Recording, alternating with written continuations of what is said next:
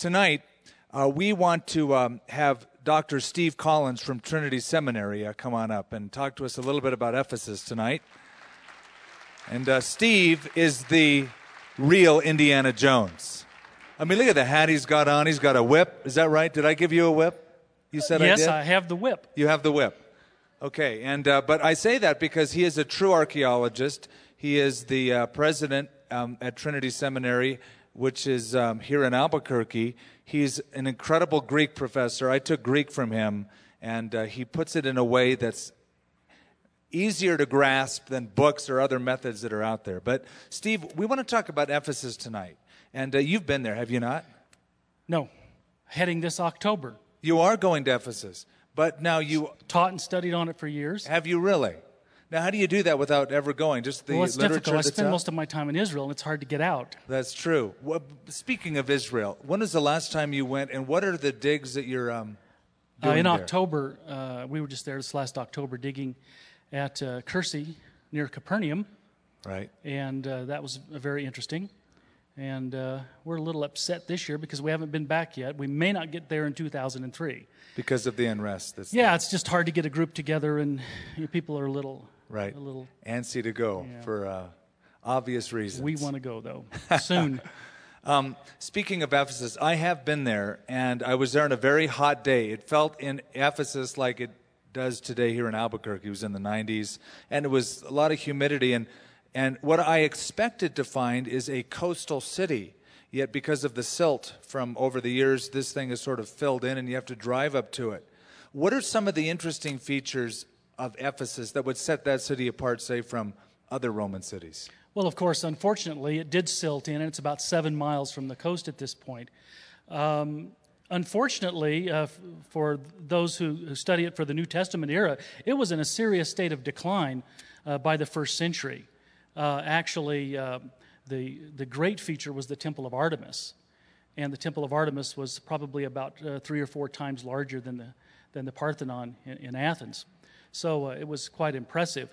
But that thing had started way back during the days of the Hittites, uh, during the kingdom of Arzawa, and uh, the fertility goddess was uh, worshipped there. And of course, when the Greeks and the Romans came along, they just simply gave it the name of Artemis, uh, their fertility goddess, and uh, the whole thing uh, went from there. But it was, uh, for the most part, the city was uh, a fertility center, first and foremost. So it was uh, catering to uh, tourists who worshiped the fertility goddess and would come there on vacations and uh, get involved in the orgiastic rites at the Temple of Artemis. Now, that's an interesting concept to us to think of a city that you'd go to that worships this goddess. Now, what was the point? Why were people attracted to worshiping this deity? Well, without, without going into the obvious, you can, you can see why people would get involved in fertility religions. Uh, it was uh, it catered to the, to the sexual promiscuity of human beings. Um, and of course, uh, uh, everybody wants to be successful. They want to have children, they want to have crops, they want to have uh, great, uh, uh, successful economic lives. And that's what you did with Artemis. You went there and got involved in uh, the sexual rites that associated with the fertility cult, and by that guaranteed your lifelong success. So there's Paul, and he goes to this great city that is, was on the trade route as, as well as being a fertility Correct. cult. Is that right? So that people would be exposed to this if they're just shipping goods from one end of the world to another. Paul went there. What, were- what would be some of the things he'd notice walking into that city?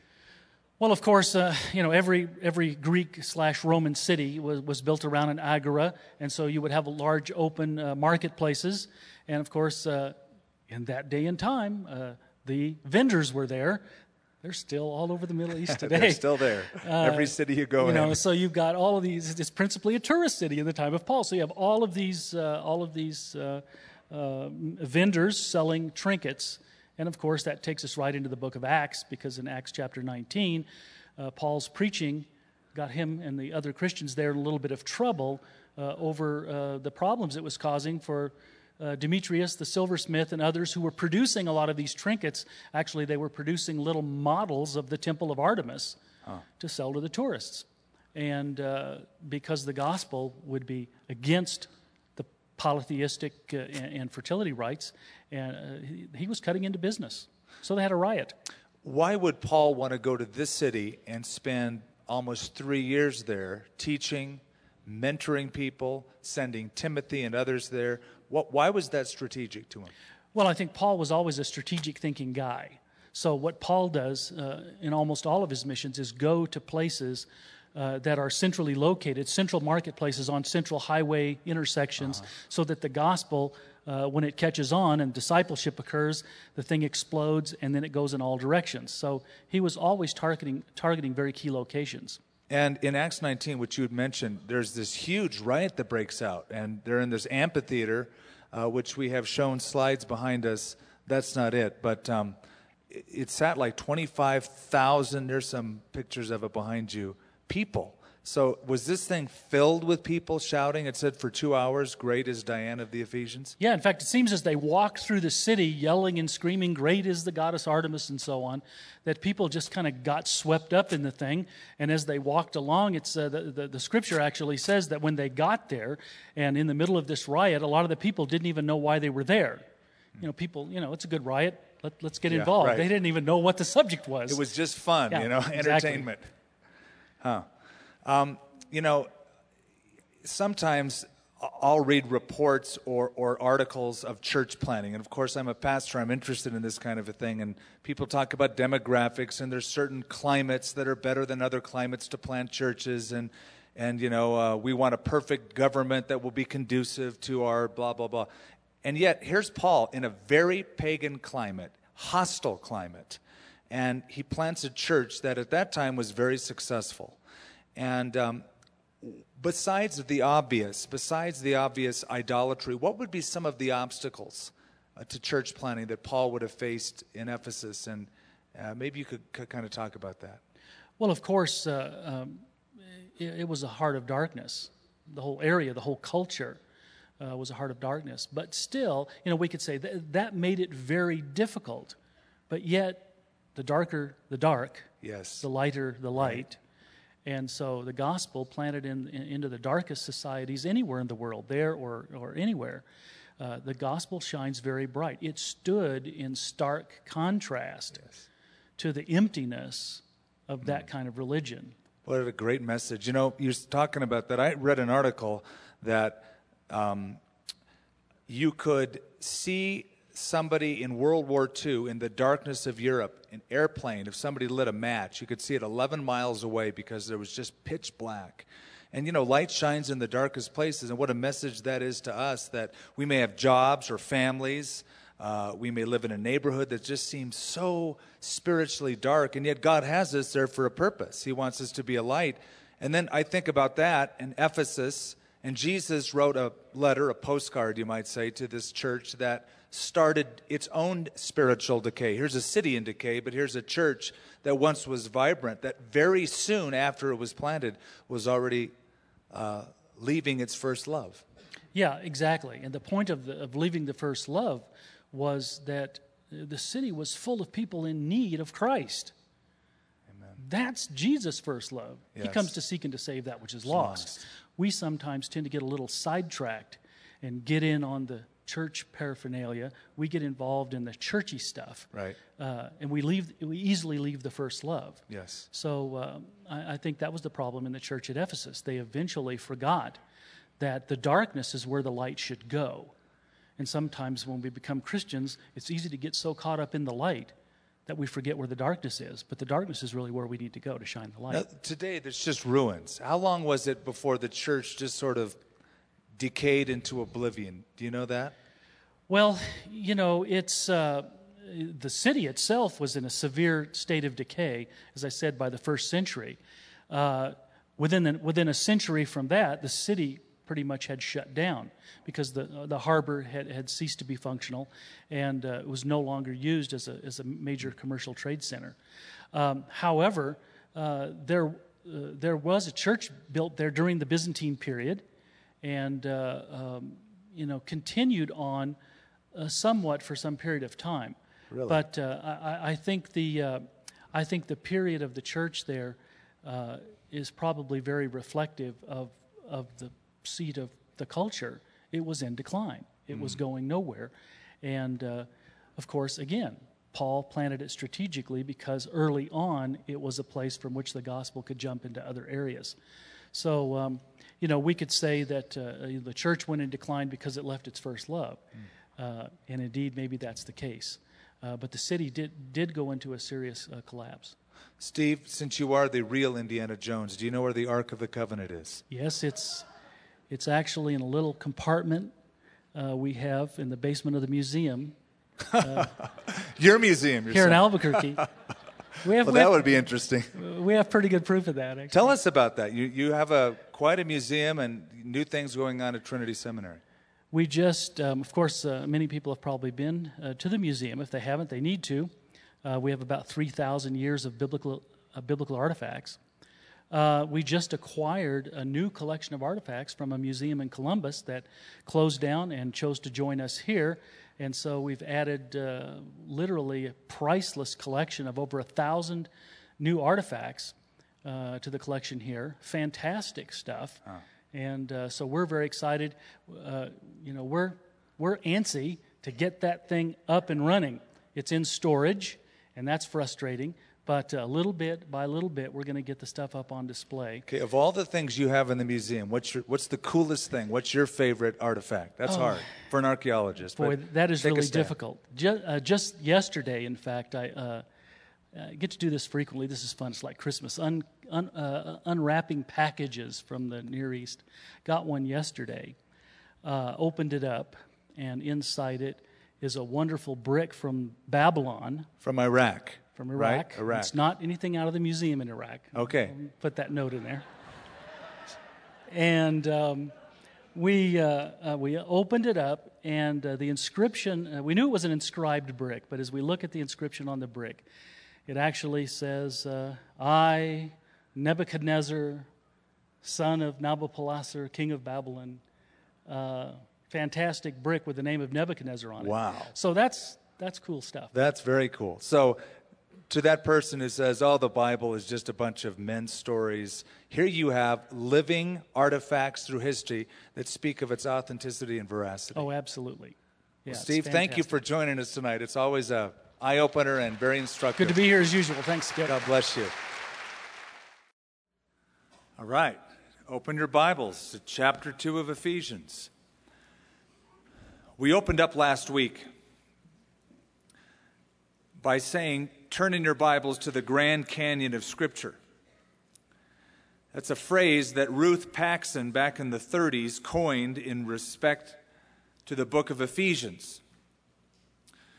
The Grand Canyon is a great way to describe the book of Ephesians because it has such incredible beauty and depth as well as breadth to it. The Grand Canyon is between three miles to 20 miles wide in some places, and about 200 miles long. The perspective on the rim of the Grand Canyon, it's spectacular. If you go there when the light is just coming up, you can't see the bottom of it, it's dark. But as the sun goes overhead and you see its beauty and all the colors change, it's magnificent. And Interestingly, Paul uses a phrase, if you go over to chapter 3, I know I'm skipping ahead, but in verse 17, he says that Christ may dwell in your hearts through faith, that you, being rooted and grounded in love, may be able to comprehend with all the saints what is the width and length and depth and height, to know the love of Christ which passes knowledge.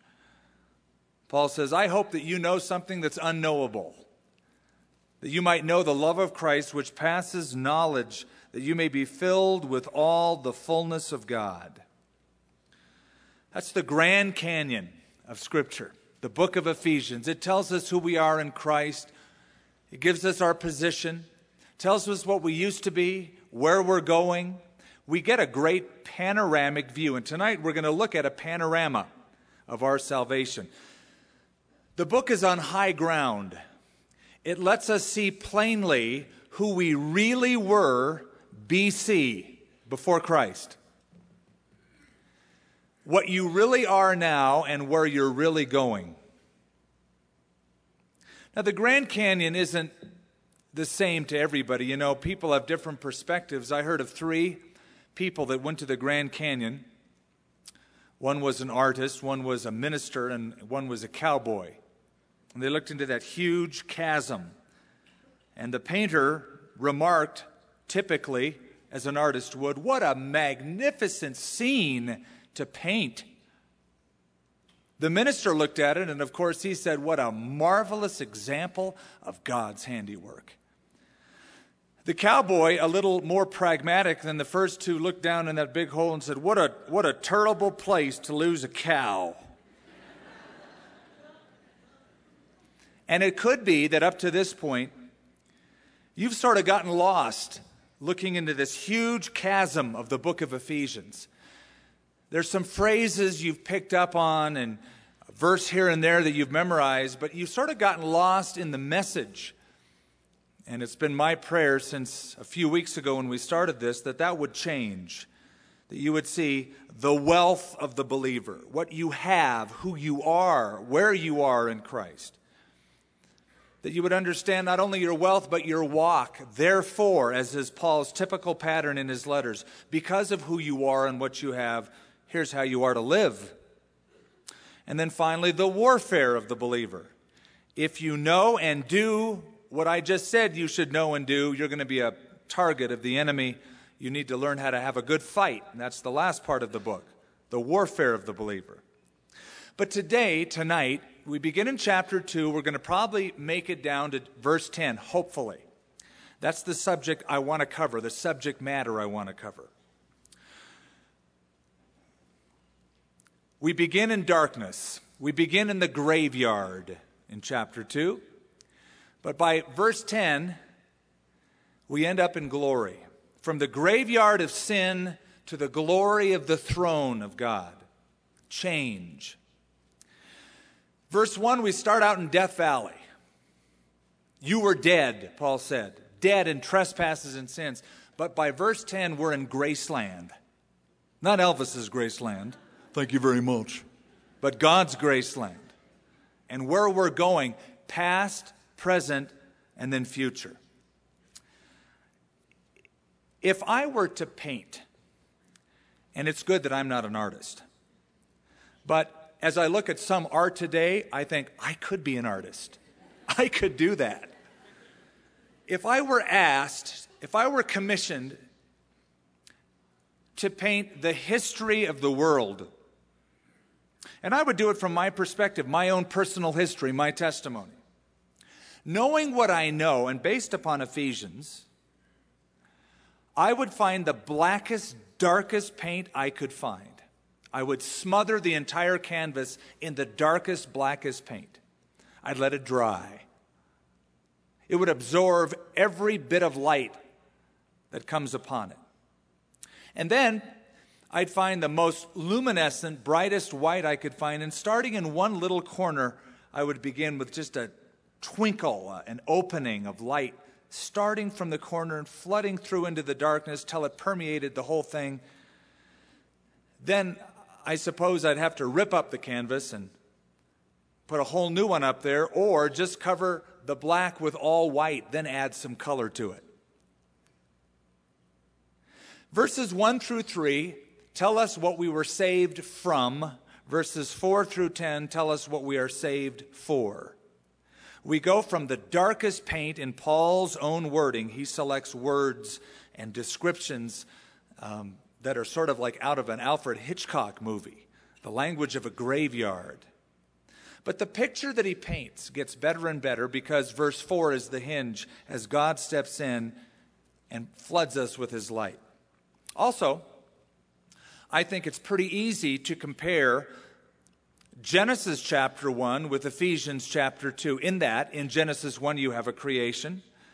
In Genesis 2, you have death and a recreation.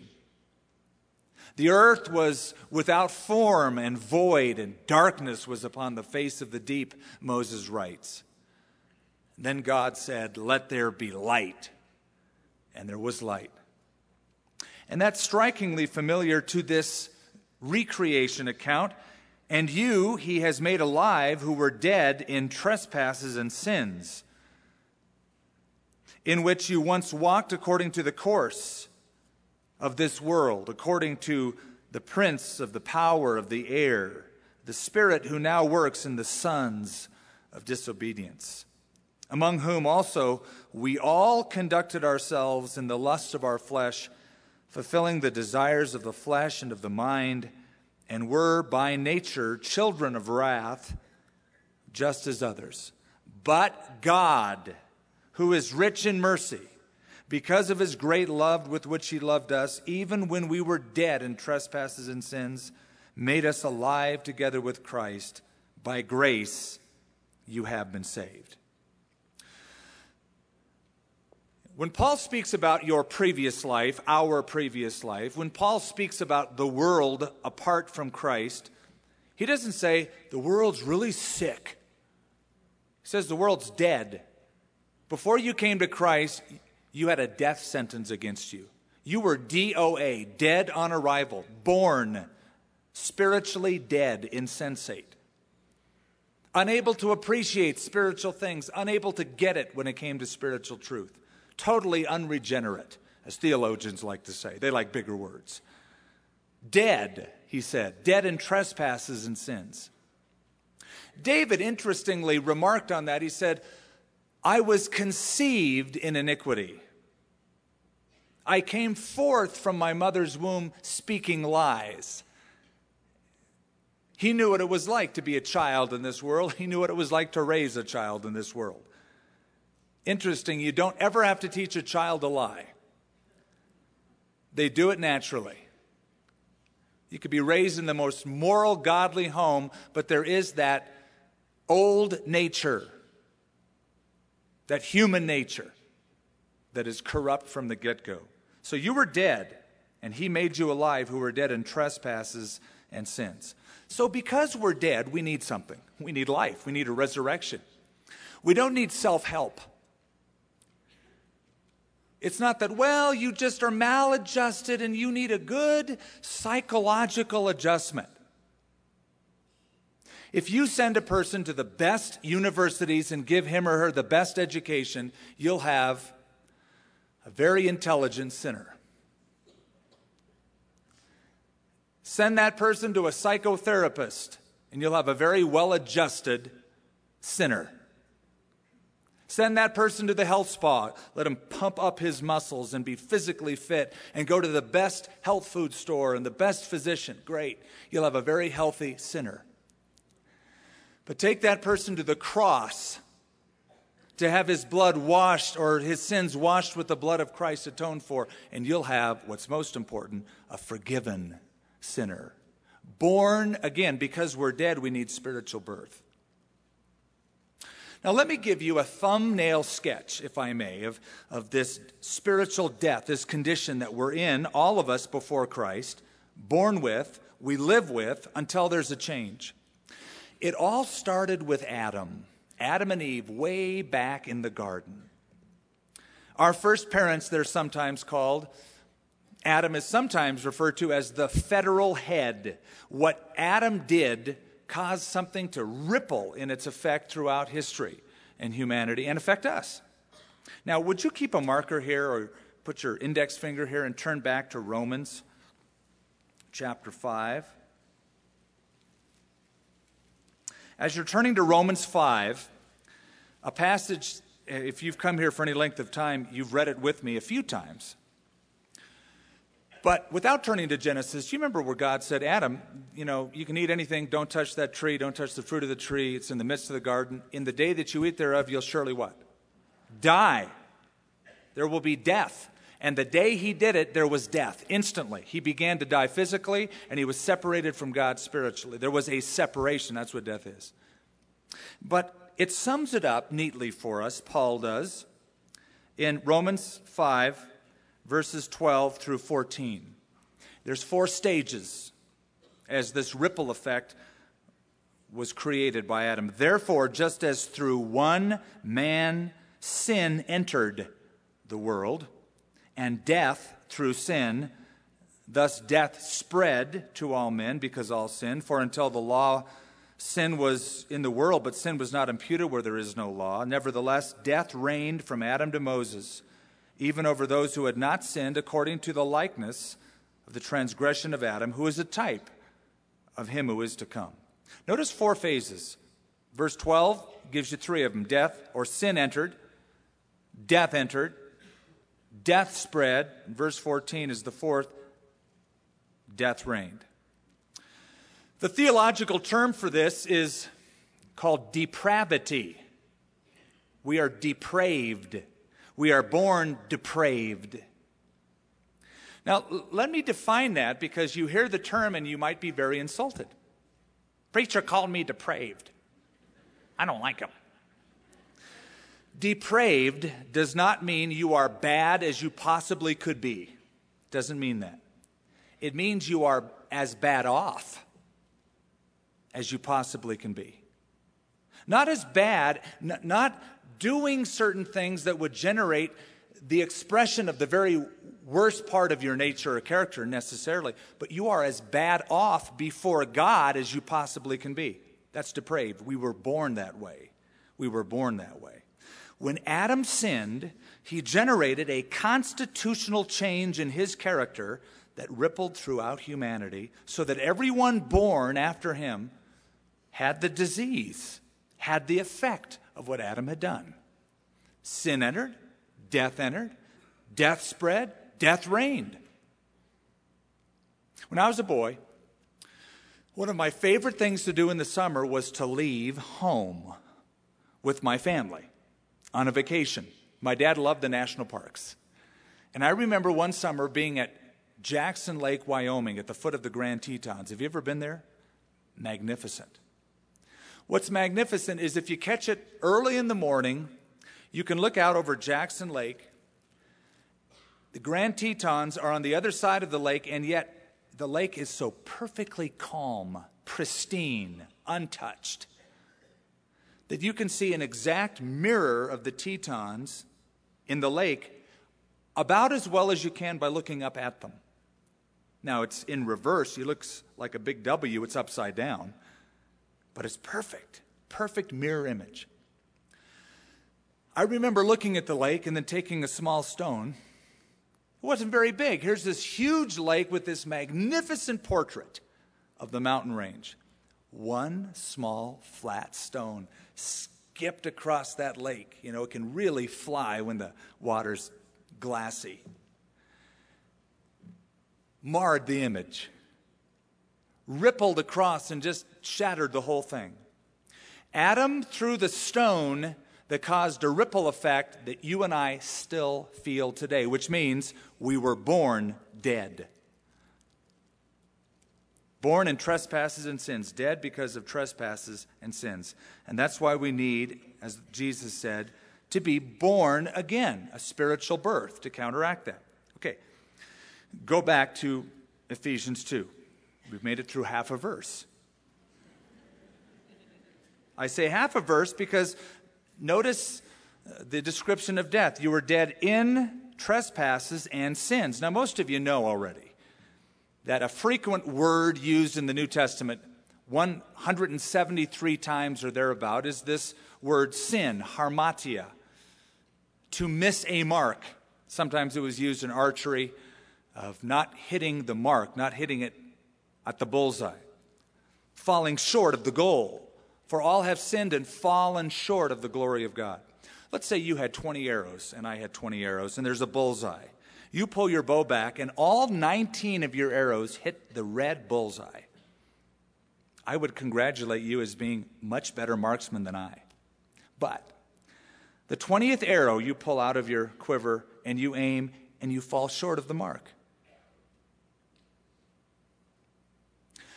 I get up, first arrow, I hit the fence. Second arrow, beyond the target out in the field. Third arrow, I graze a cow. I mean, I'm really a bad shot. All 19 of my arrows, the first 19, aren't even on the board, but the last arrow happens to get a bullseye. I've missed the mark, but you've missed the mark too. Oh, but You're a much better mark, much better aim than I am. You're right. It only proves that I am a better sinner than you are, but you're still a sinner. You've missed the mark. God's mark, perfection, none of us ever can hit. All have sinned and fallen short of the glory of God. So, part of the nature of us is that we've fallen short. Second word, trespasses. Now, this is different. This is a willful, deliberate act.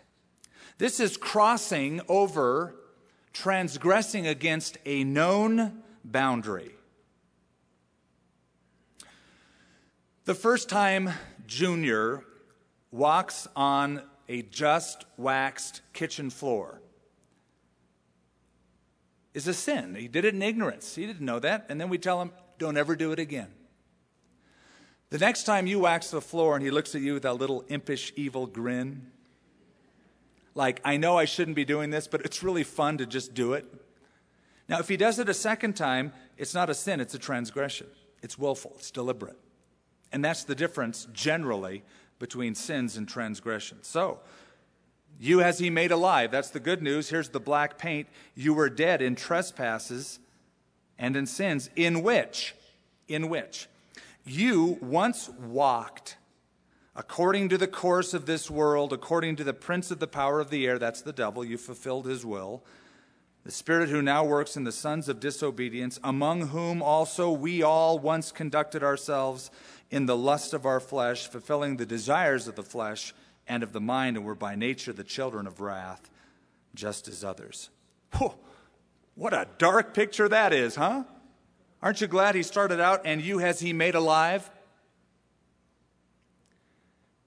We were really dead. Not just mostly dead, all dead. You remember Princess Bride, right? When Westley was brought to Miracle Max? You remember that? You don't. You want me to tell it to you? I just love that story so much. Okay, Westley's the hero of the movie, and they bring him to Miracle Max, and his two buddies said, Miracle Max, you're the only guy that we could ever ask to do this because our friend is dead, and we need your help. We need a miracle. And Miracle Max looks at him and goes, Oh, you know so much. Well, it just so happens that your friend isn't all dead, he's just mostly dead. And everybody knows there's a big difference between mostly dead and all dead. Anyway, he, they get their miracle, and this guy, oh, please, that's not worth a hand clap. You were all dead. All dead. And to prove it, look where you walked. You once walked, peripateo. To order your behavior, the word sometimes is translated. Um, to walk about, to walk around. Sometimes it's even translated to meander or to browse, and I think that's a really good concept to describe this. There's a difference between meandering and walking somewhere with a goal. To meander is to, is to um, sort of muster about aimlessly without a goal, but, but to walk somewhere with a goal is different. You meandered, you browsed. Have you ever bought something in a store that you regretted later on. You had some extra money, it was payday or something, and you had time to kill, so you walk into your favorite store and there's a salesman. May I help you? Hey, that looks great on you. And you end up buying it all because you browsed. You browsed your way into something you regretted later. Paul is saying you were browsing in this world, meandering, without a solid goal in mind. According to the course, the direction, one translation puts it weather vane. Ever seen a weather vane? It goes wherever the wind blows. The wind blows that way, the weather vane points that way. If the wind shifts, the weather vane points with the wind. You were just blowing with the wind, going with the flow, doing what everybody else does, following the pressure of the world. Folks, the world has for you a mold. You know that, right? A concept, a construct. If you don't fit within their construct, if you don't think their thoughts, act their way, listen to their music like their movies, you will be shunned by them. You will not be accepted by them. That's the mold. What does Paul say in Romans? Don't let the world squeeze you into its own mold. Hey, the wind blows. It's amazing to me, both as a person, as a father, as a pastor, observing human nature in all of us, how much pressure fads put on people. Oh, we got to have those jeans, man. Those are cool. Who said they're cool? They look ugly. No, no, they're cool. Well, who said they're cool? Well, everybody's into it. Hence, they're cool. The pressure of the crowd to manipulate our decisions and our values. So just blowing with the wind without a clear direction. Meandering. What a picture. What a dark, dark picture. According to the prince of the power of the air, the spirit who now works in the sons of disobedience, among whom we all, all once conducted ourselves in the lust of our flesh, fulfilling the desires of the flesh. You know what that is the old nature, the nature you were born with, and of the mind. And were by nature the children of wrath, just as others. Paul speaks about our nature. By nature, you were children of wrath. Okay, you get it? You're born dead. Because we are sinners by nature and by choice. The choice comes later, the nature we begin with. We're by nature under God's wrath, children of wrath.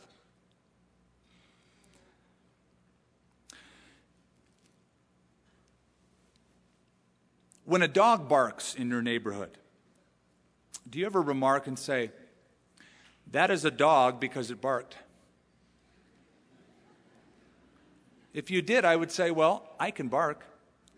And I can do a pretty good bark, honestly. I can do a pretty good bark imitation. I do it sometimes in public places just to have people turn around and think, there's a dog in here. but I'm not a dog, trust me.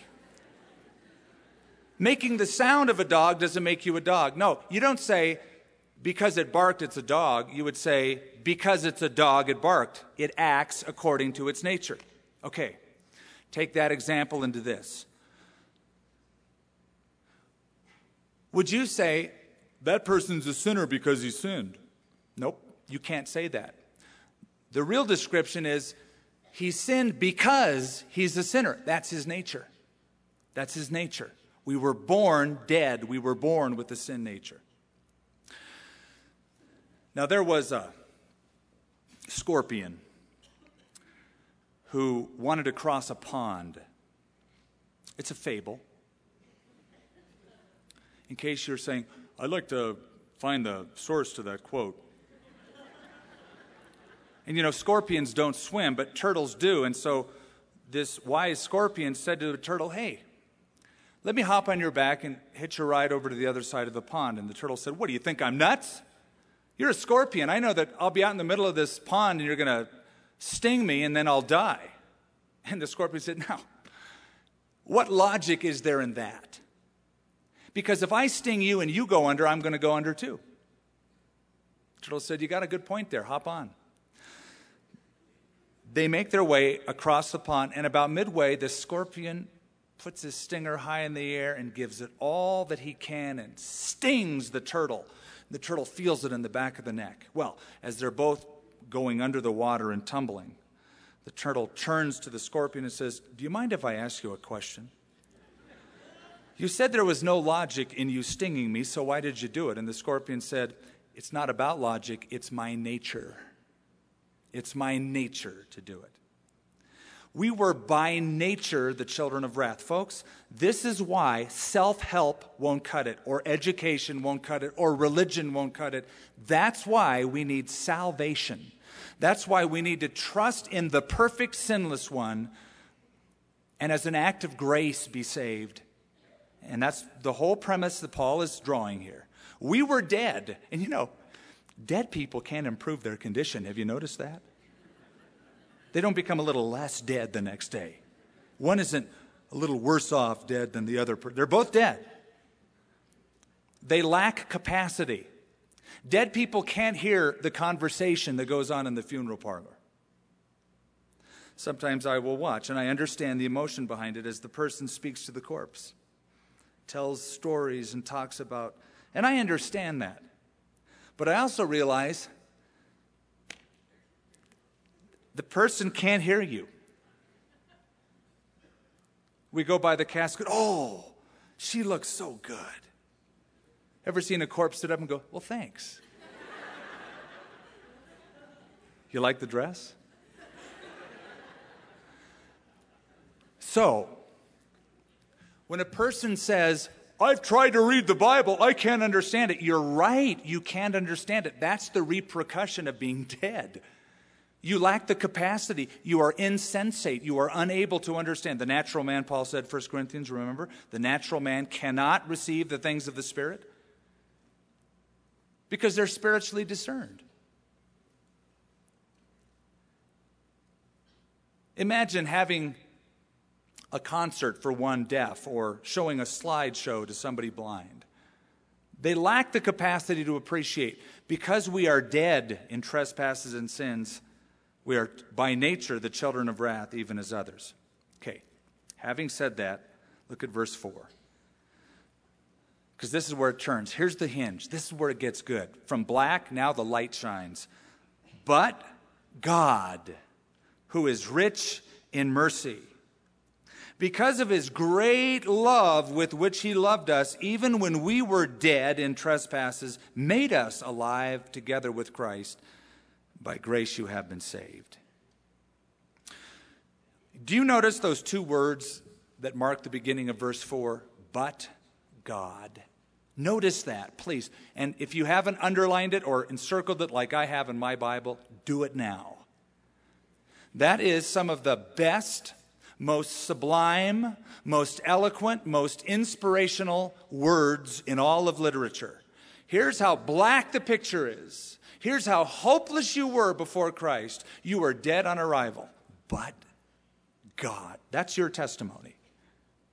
And you could spin it however your testimony was, but this is how you were. But God stepped in. Miracle Max, Miracle Jesus. You were dead, but God, who is rich in mercy.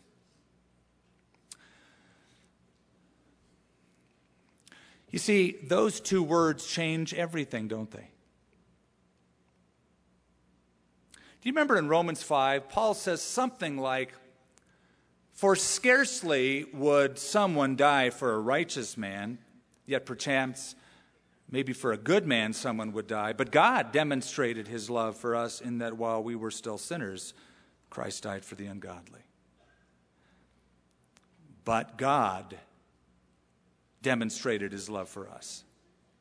Changes everything. The life of Joseph, another instance. Joseph tells his brothers years after they had sold him into slavery and he had been through what he had been through, all the pain, all the suffering, now the second in command over Egypt. He says, oh, You guys meant it for evil, but God meant it for good to save many people alive as it is this day. But God changes everything. So, in, start inserting that into your life this week. My situation is horrible. My finances are in the pits, but God. I'm struggling with an issue in my life. It's gotten such a grip on me. Granted, it's tough, but God. And don't settle for anything less. Relationally, is it tough? But God. That's the great hinge that Paul bases everything else on right here. And notice, he is rich in mercy. Oh, aren't you glad? There, there's two words that are all over this New Testament, and, and especially in this letter mercy, grace. And God happens to be wealthy in both of those commodities mercy and grace. Now, mercy and grace are attached to something very important. Listen carefully justice. Justice is getting what you deserve. We all want justice for other people, we never want it for ourselves. I'm, I'm speaking the truth. Some of you don't go the speed limit when you drive. Yet, you're the first one to say when somebody passes you so quickly, Where's a cop when you need one? Oh, you, they ought to be pulled over. You shouldn't, of course, because you have somewhere very important to go to now. So, justice is important for everybody else, it's getting what you deserve. Then there's a thing called mercy. Mercy is not getting what you deserve. there's a third part of this grace is getting something you don't deserve. You say, Skip, that all sounds very similar, but it's not. Do the traffic thing again. You're going down the street, over the speed limit, police pulls you over. Says, Skip, you were going 40 miles over the speed limit. Again? yep, again. Now, I'm going to give you a citation. I deserve it, right? I've broken the law. I deserve to pay the fine. That's justice.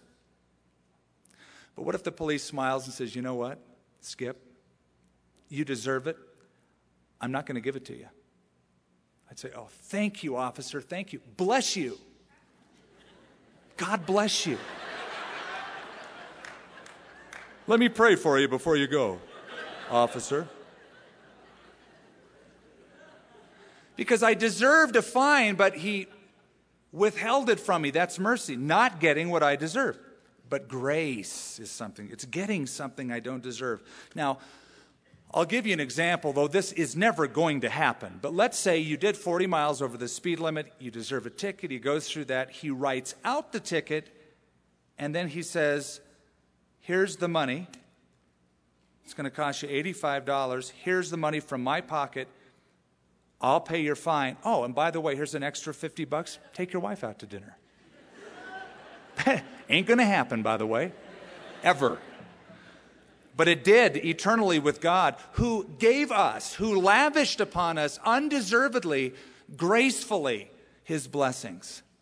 Conferred upon you adoption, as we already covered in chapter 1, redemption through the blood of his Son. Justice, but God is rich in mercy and grace because of the great love with which he loved us.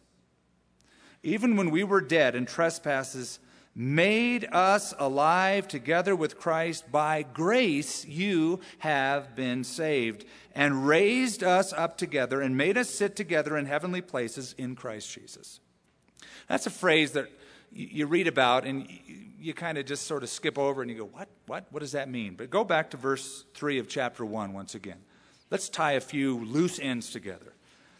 Blessed be the God and Father of our Lord Jesus Christ, who has blessed us with every spiritual blessing in the heavenlies or in heavenly places in Christ. Connect that to verse 20 of the same chapter. When he worked in Christ, when he raised him from the dead and seated him, Christ, at the right hand in heavenly places, far above all principality and power and might and dominion and every name that is named, not only in this age, but also in the age that is to come. In other words, Jesus Christ, by virtue of his resurrection power, rose, ascended, and he is far above being in the heavenly places, literally in heaven at the right hand of God, is above all of the dominions and principalities, all demonic forces, every force every power on earth. Because you're in Christ, because God places you in Christ, we've already covered what that means last time, you are with Him. That's your position.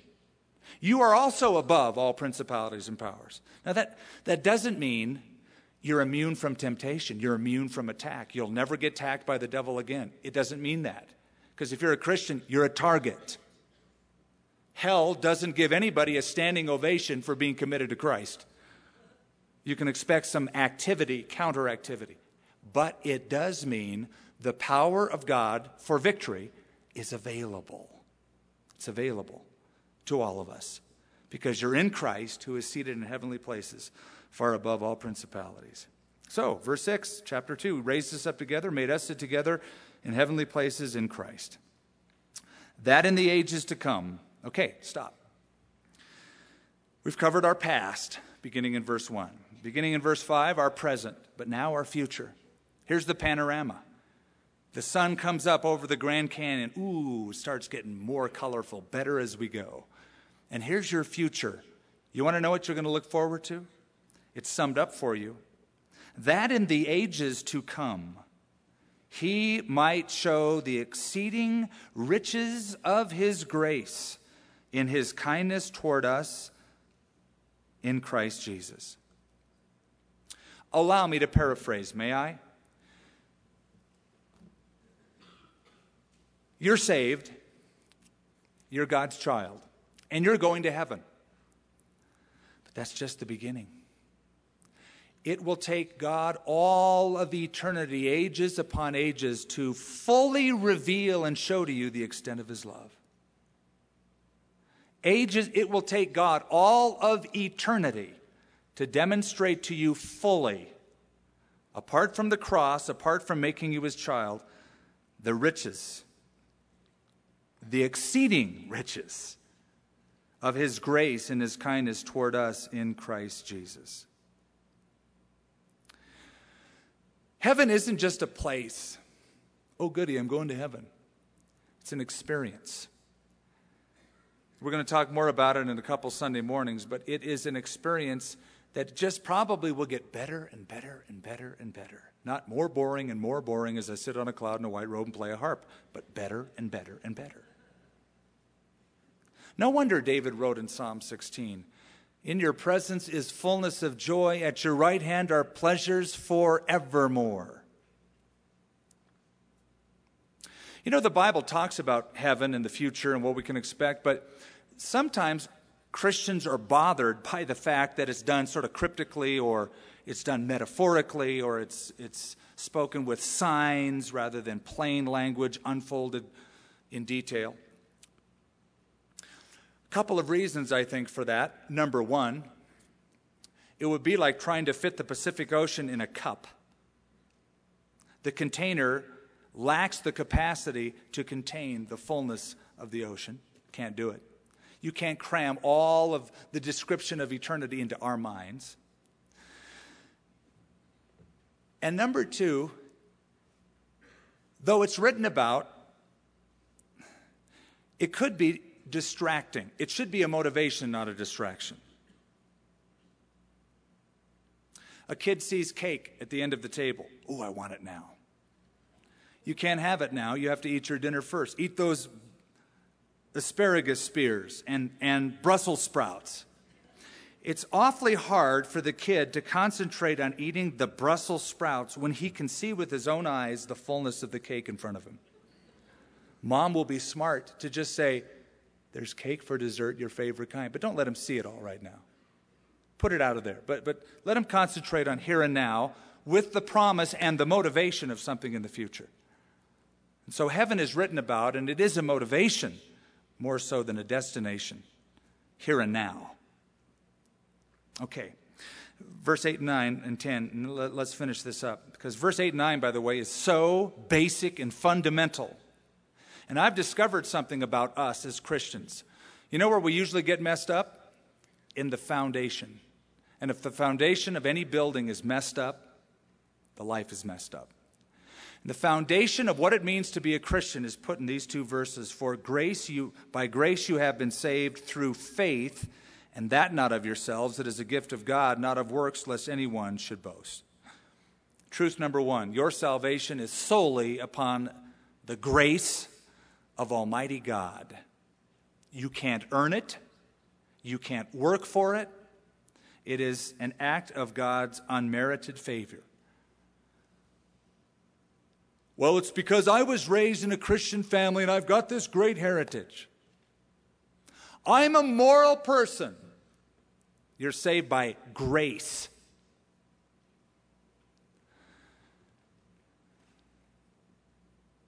Because of that, you can never brag. You know, sometimes I hear testimonies that I really wouldn't call them testimonies, they're bragamonies. Person talks about his life, how it used to be, and he goes into graphic detail about his past sins to the point where it sounds really good, really juicy. In fact, by the end of his testimony, you think, I kind of want to do all this stuff he used to do, not what he's doing now. That was pretty exciting, the way he's talking about it. And people will sometimes brag about who they are and their even their accomplishments now in Christ. One of the things I'm going to love about heaven is there will be no bragging. No one will stand up and give a long list of their accomplishments. It'll just be glory to God and worship the Lamb who was slain. from the foundation of the world. No bragamonies, only a testimony. We can't boast. We can only boast in God's grace.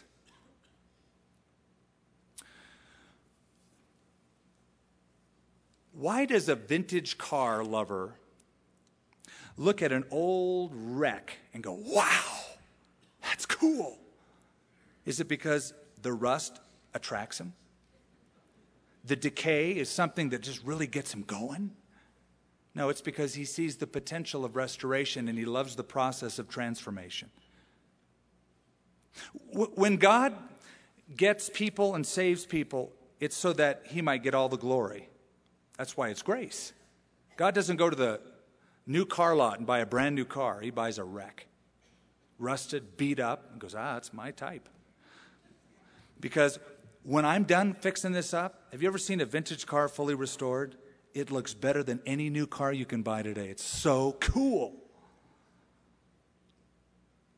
And the owner shows it off like, look at that. Put a lot of hours into that puppy. It's worth it. And so God selects us. And that's why Paul said, Look around. Look at your calling, brethren. Not many mighty, not many noble are called. God has chosen the foolish things of this world. Oh, how I love that verse. When I read that first for the first time, my heart warmed. It's like I raised my hand and said, Here I am, Lord. Number one on the list foolish thing. Some of you know me well and you're going, Yep, he's right. He really is foolish thing. That's God's grace. Okay, not of works, so lest anyone should boast. Last verse, for we are his workmanship. Oh, oh by the way, notice something. Just, just it hit me. For by grace you have been saved, verse 8, through faith, and that not of yourselves. You can't even brag about your faith. Today we have with us a great man of God who's done many great exploits. He's a great man of faith. So, it's not his faith. God gave him the ability to believe. Remember Acts chapter 3, the lame man that was healed at the gate beautiful? And Peter said, It's not by our goodness or anything we've done that made this man walk, but it's faith that comes through him. God gave us the faith to reach out and grab that man's hand and bring him up to his feet. It's a gift.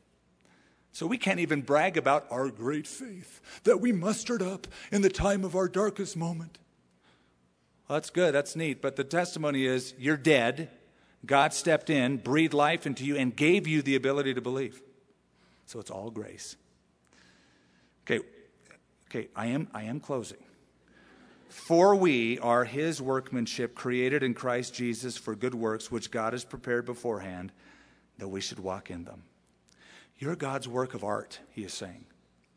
It was put on the video. Poema is the word. Workmanship, literally. It could be translated work of art. Poem comes from that. You're God's poem, you're God's masterpiece. What does New Mexico have that's one of the most beautiful things every afternoon? Sunsets, unparalleled. I mean, wow. And where I live in the morning, sun rises. amazing. Sometimes I look at them and go, cool. That's a great picture, Lord. Thanks. The other night, I was thanking God for the stars that are in such abundance where I lived. And as soon as I, as soon as I was praying and looking up, I saw the shooting star just dart across the sky. Oh, thanks, Lord, for that little gift. That's magnificent, the Milky Way galaxy. But what's God's greatest work of art? Is it the Alps? Is it the Hawaiian Islands? They're pretty nice. Is it the solar system and the galaxy? Nope. You're looking at it. I don't just mean me, I mean all of us look around at all of us. Made in the image of God, marred but recreated in Christ Jesus. You are the pinnacle of God's masterpiece. You're God's work of art. Now, know this that an artist can look at a blank canvas and in his mind's eye see a finished product. That's what makes him a good artist or her a good artist. He sees the end from the beginning. I know, I know what I'm going to do. Onlookers don't get it. If you've ever watched an artist paint a picture, they put in certain colors and draw lines, and you go, ugh, ugly. This guy's not worth the salt. But give it time. Soon he fills it in, or she puts other colors in and other designs, and then suddenly it starts taking on a life. Beautiful. Wow, masterful, we say. We look at our lives sometimes and we see the flaws. We don't see the work of art. We don't see the finished product. We go, ugh, gray. What's that big blotch of paint doing there? But then suddenly, because God is the master artist, unrelenting, He works and He works and He works. And He fashions you. And it's a masterpiece. And onlookers may not get it, but God gets it. So tonight, this week, from now on, stop looking at all of the blotches in your life, though they are there, and you should connect with and cooperate with the Holy Spirit to push them out and to become a vessel of honor for the Lord to use, certainly. That's called holiness, that's called sanctification. We have a role in that. But understand that in the Father's mind, He sees the end. See, when God calls you His work of art, these aren't the words of a doting father who, who denies the, the faults of his child. You know, some dads do that. Oh, my son's perfect. My, my daughter's perfect. now, let me cop a clue here, buddy. He's not. She's not. Oh, no. This isn't a doting father denying. This is an all knowing, all seeing father seeing the finished product. Something else. What God starts, he finishes. He doesn't work on your life and say, oh, forget it, hopeless case. Next. he who has begun a good work, Paul wrote to the Philippians, will continue it till the day of Christ. Now, because you are a work of art, you know, you can tell a lot about an artist by the art, right?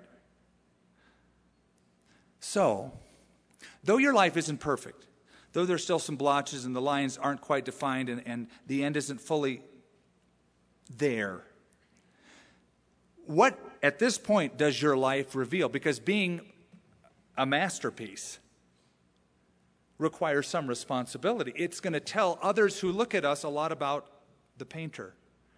So when they look at your life, do they say, What a horrible artist. Who got a hold of you? You call yourself a Christian? Remind me never to be one if that's the way a Christian is going to live. But is there something attractive in your life? Imperfect though it might be, something attractive that would say, I'd like to know this artist. Do you think he could take a wreck like me and fix me up? You're his workmanship.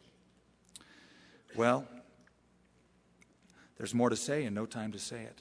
So, that's the great thing about a Bible study. Next week, we'll say more and we'll study more.